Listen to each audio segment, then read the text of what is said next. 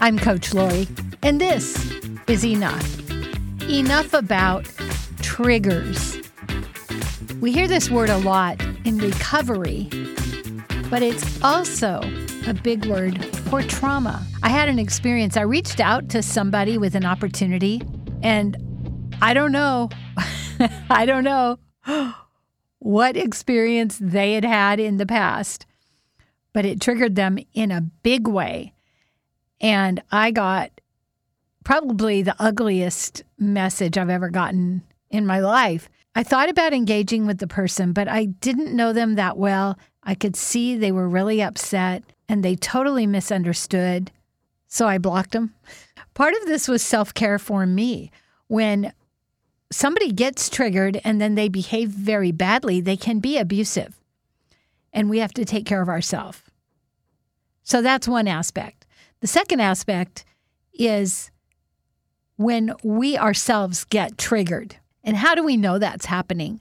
So maybe something's happening and you're reacting and you're recognizing that you're overreacting, but you don't know why. You've probably been triggered. It could be something someone says, it could be a noise, even a smell. When you have childhood trauma, these things will come up.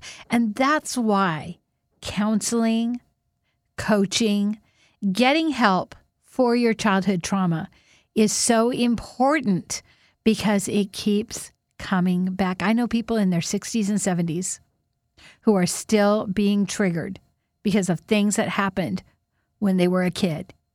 And here's the thing we try to resist it, we try to push it out, we try to think it'll go away, but it doesn't. But when we welcome it, when we acknowledge it, when we validate it, then it doesn't continue to have a hold on us. If you're being triggered, you might be feeling scared, panicked, anxious, or unsafe. You might have an elevated heartbeat, might be sweating profusely, even difficulty breathing. You might feel like you have no control over your emotions.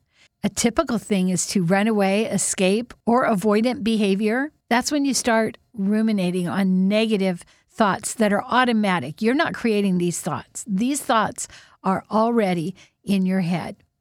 So when you're feeling triggered, you may not have recognized that. Now you have a word for it. And the most wonderful thing you can do for yourself for self care is get help. Find a support group, find a counselor, find a coach, even a person who does spiritual direction. Somebody who gets it, who understands, because until we face these things and deal with them, they rule our life. I'm sure you've heard of fight or flight when the amygdala, which is your fight or flight mechanism in your neck, gets triggered.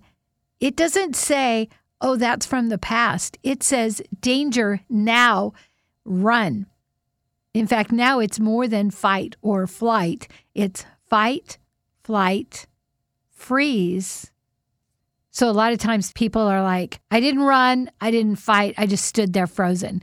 That's very typical. Being triggered is huge. And when you begin to recognize it, freedom, you get freedom in your life. So when you recognize these things happening and you're like, I'm feeling all these different things and I don't know why, there might be a reason from your past and you can get help for that. I'm going to trust that you're going to seek out the help you need. But in the meantime, when you begin to recognize that, now you can take that thought captive and ask yourself Is it real? Is it true? Is it happening now? And you can talk yourself down. This doesn't mean you don't need help. Help will take you even farther. I'm Coach Lori, and you are enough.